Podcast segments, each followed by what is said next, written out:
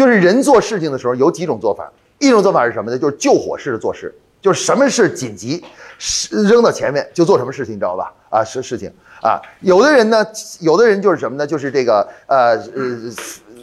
事情不仅不分紧急不紧急，而且就是反正按部就班，永远是按照一个方式来做的啊，所有的事情都是这样做，在他心目中所有东西都是一样的，都是平等重要，只要到了眼前我就赶快解决啊。所以说呢，这就面临一个什么问题呢？当我们的管理工作压力越来越大的时候，我们就会发现什么呢？时间不够啊，时间不够的问题，你知道吧？你会发现，当你走上高一点的管理岗位的时候，你就会马上遇到这个问题，就是什么呢？你的时间不够，你知道吗？你觉得自己好像很忙，而且不仅是在正常工作时间，甚至还要加班，还不一定能够应付得了所有的问题，你知道吧？而这个问题的根源在哪里呢？根源就在这里，就是做事情啊不分主次，啊，不知道该怎么样去把一些次要的事情放弃，然后把精力聚焦在自己觉得真正重要的事情。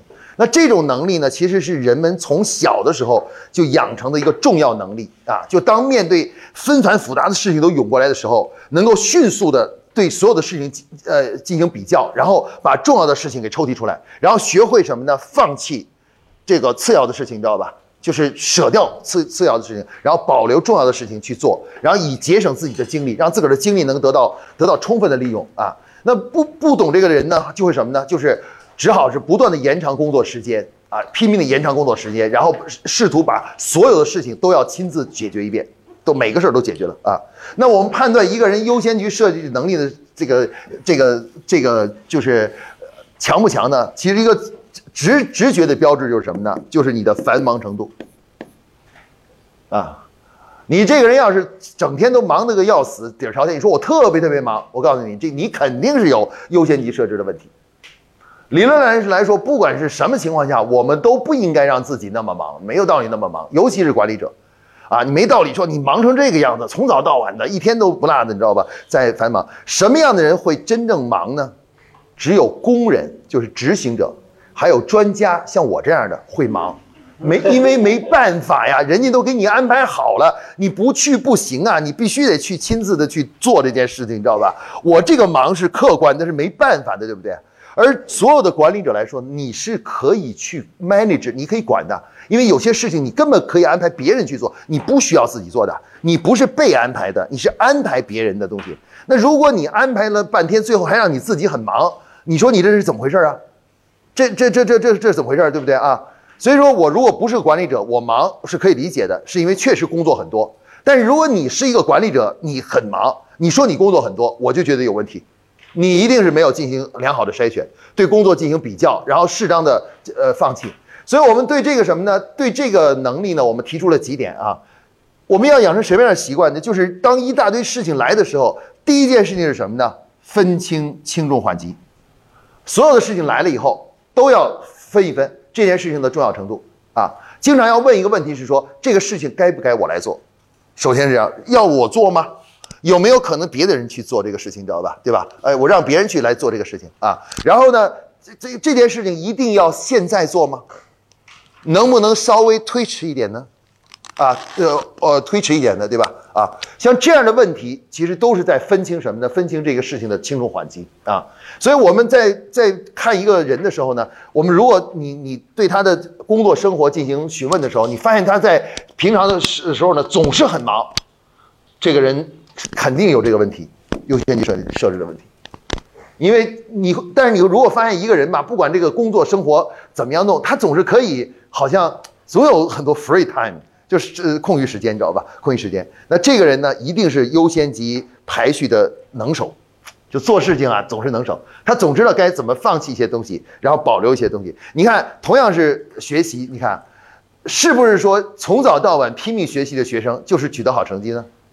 不是的，你可以看到所有的好学生的共同特点是什么？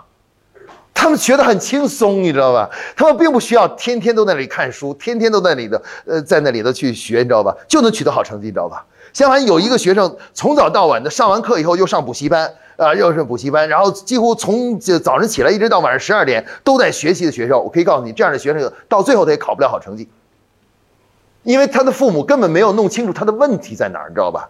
他不是学习知识本身的问题，他是弄不清重点，抓不住重点，乱学一气，试图想把所有东西都记住，那你怎么可能呢？你说人再聪明，再记忆力再好，也不可能把所有的知识全记下来，对不对？对吧？那最后的结果就是什么？你学习成绩不好啊！所以我们说呢，实际上这个优先级设置能力是一个重要的工作习惯啊，一种工作习惯。这种工作习惯就是什么？就是你脑子里要意识到的问题就是什么呢？你的精力是有限的，你只能做最重要的几件事情，其他的事情，即使你很喜欢，即使你。那个什么，即使你那个就是就是别人说一定要你来做，你也要去判断一下这是不是真的要你做。反正我现在呢，就是为了保护自己啊，因为我觉得我自己真的很繁忙，让他们给我搞得很忙。我来的时候我就经常先问我说这事儿为什么要我做？昨天就有一个那个什么，我们书院的同事跑来跟我说，Bruce， 我们要做那个职业素养汇报，我们公司内部要做职业素养汇报，他们会加那个素养分的，给他们要准备加素养分了，就涨工资了，你知道吧？啊，说邀请你来当评委，我说为什么邀请我评委？他说我们公司现在规定了，评委只有3个人，你马克老师还有 Cassie 老师3个人，就你们3人当评委，你知道吧？我说那既然如此，那为什么还要我？不是有 Cassie 老师和那个马克老师们对吧？为什么还要我？你知道吧？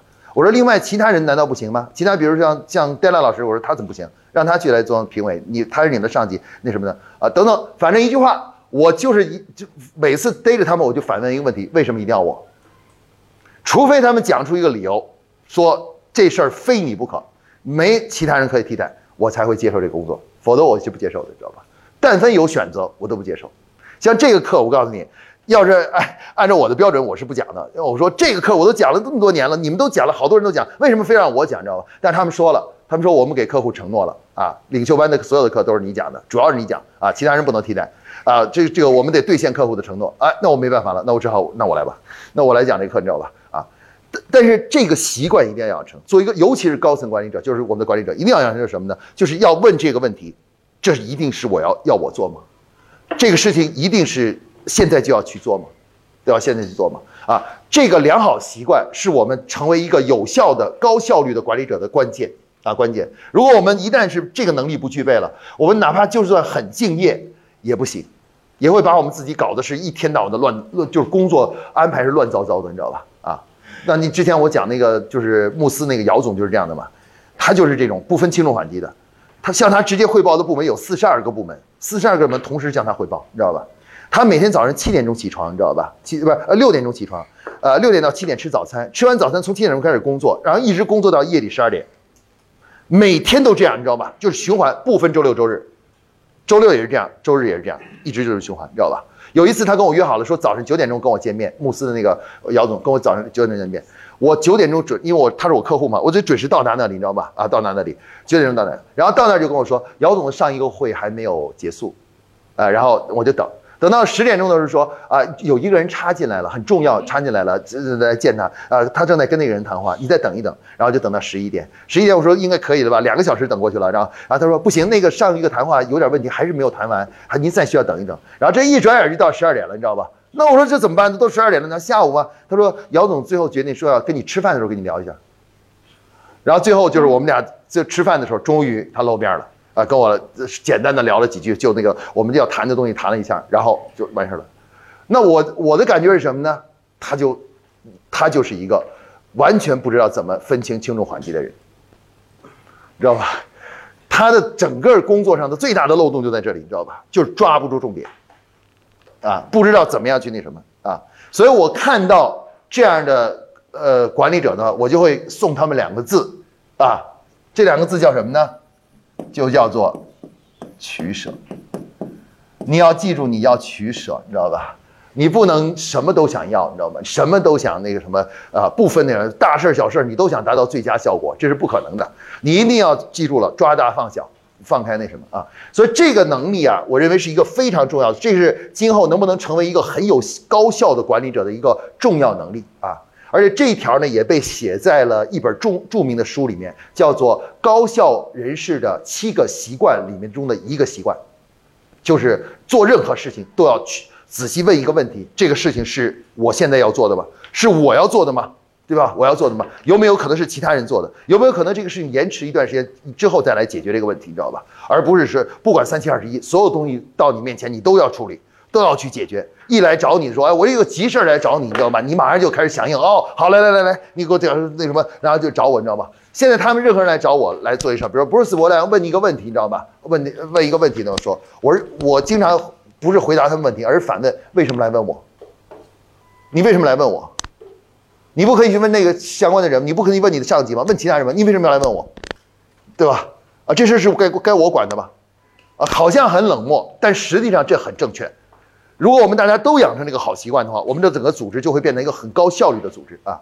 但是这个能力呢是可以培养的啊！我告诉大家，这个能力并不是天生的，是可以培养的啊！只要你进到公司里，如果上级就有这好习惯的话，瞬间就可以。将这个习惯慢慢培养起来，所以它的权重并不是特别高啊，只有也是0.8的权重啊，不是特别高的权重，因为这个能力是可培养的能力啊，可以学会和培养的能力啊。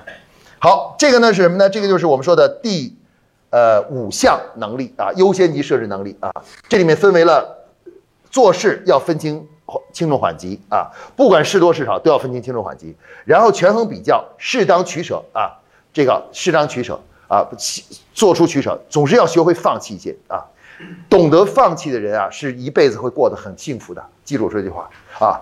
你选老婆的时候，你要懂得放弃。你的条件有很多，对不对？但是你一定要懂得去放弃。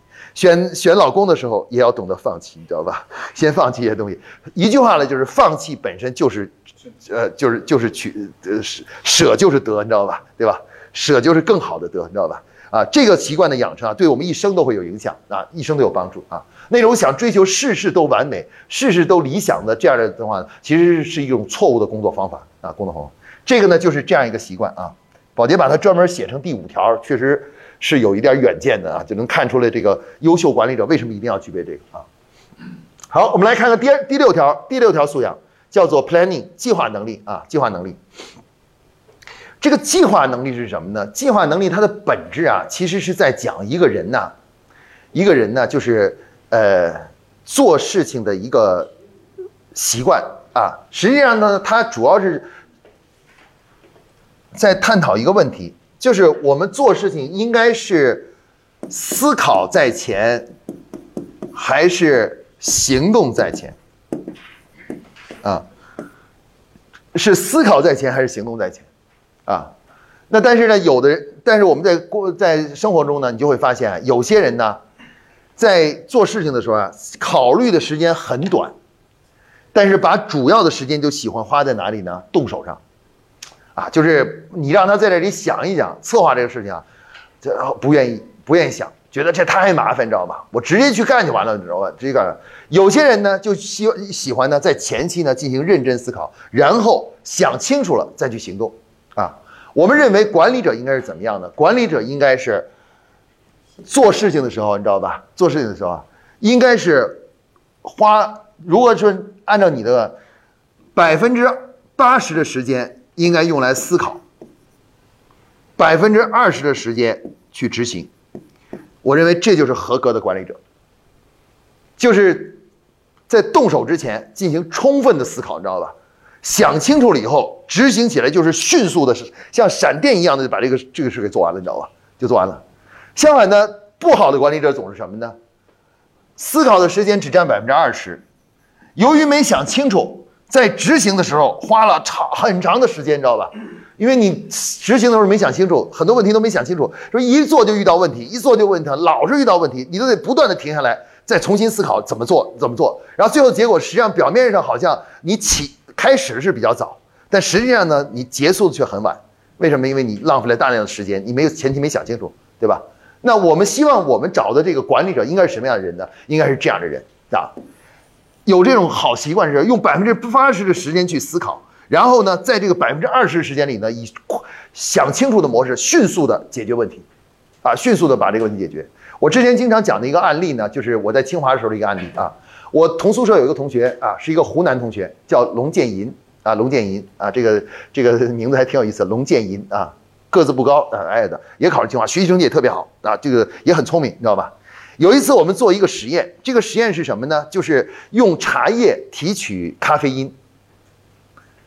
老师发给我们5斤茶叶，你知道吧？5斤茶叶全部做完实验以后，提取出咖啡因呢，大概是几克？大概2到3克。2到3克咖啡因，但那咖啡因是纯白色的，不能有任何的咖啡，就是咖啡色在里面，不能是发黄的，发黄就是不合格的。反正老师设定的就是纯度要达到99.99%，后面是2个9啊，2个9，你知道吗？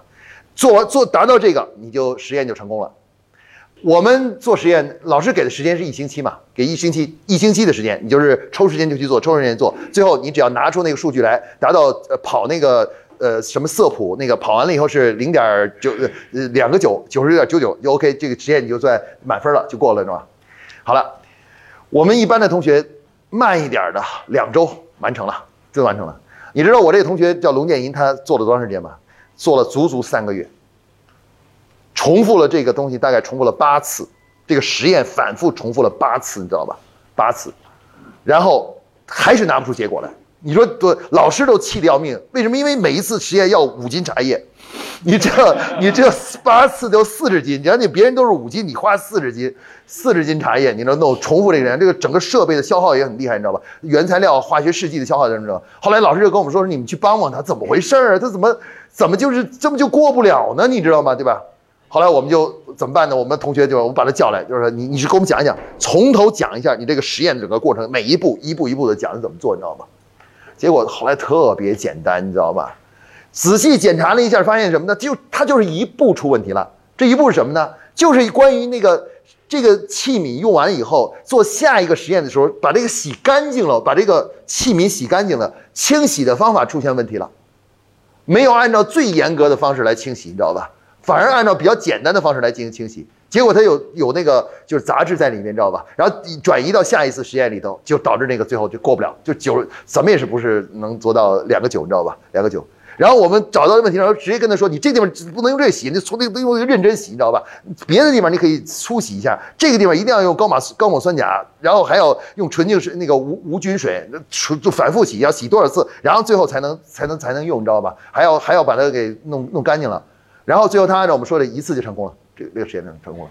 那么他的缺点是什么呢？他这个人的做事情就是喜欢提早动手，就是做实验的时候上来就喜欢去动手，而疏忽于对实验本身的分析，找到这个实验中关键点在哪里，你知道吧？然后把关键点抽出来，然后去做啊。喜欢是上来做，在前期的思考和准备上花的时间特别少。老是喜欢什么呢？去上来就开始行动啊。咱在我们的工作中，有些人就是这样的。就是前期啊不认真想，然后呢匆匆忙忙就开始干活，出了问题呢又返工，来回返工，你知道吧？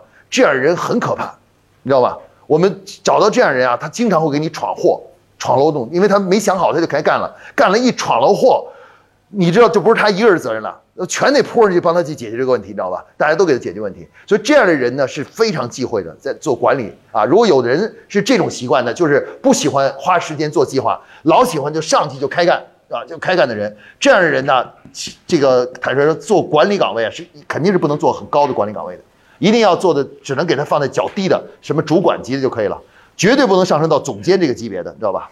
这样的人一当了总监就要了命了啊！就像张飞当了总监了，张飞肯定不爱思考的啦，对不对？张飞就喜欢是什么事儿直接去干，你知道吧？那提刀就砍，他喜欢这样的一个模式，你知道吧？啊，计划能力的最根本一点就是什么呢？就是怎么样排布做一件事情的时候，思考与行动之间的关系和时间安排啊，其实计划能力它就是在谈这个问题。所以我们在考察一个人计划能力，主要是看在做一件事之前，他花的这个在思考这件事怎么做，以及具体做这个之间的那个关系，你知道吧？花的时间的问题啊，这花多长时间的问题。那还有比如说，我们经常看说，你如果去超市买东西的话。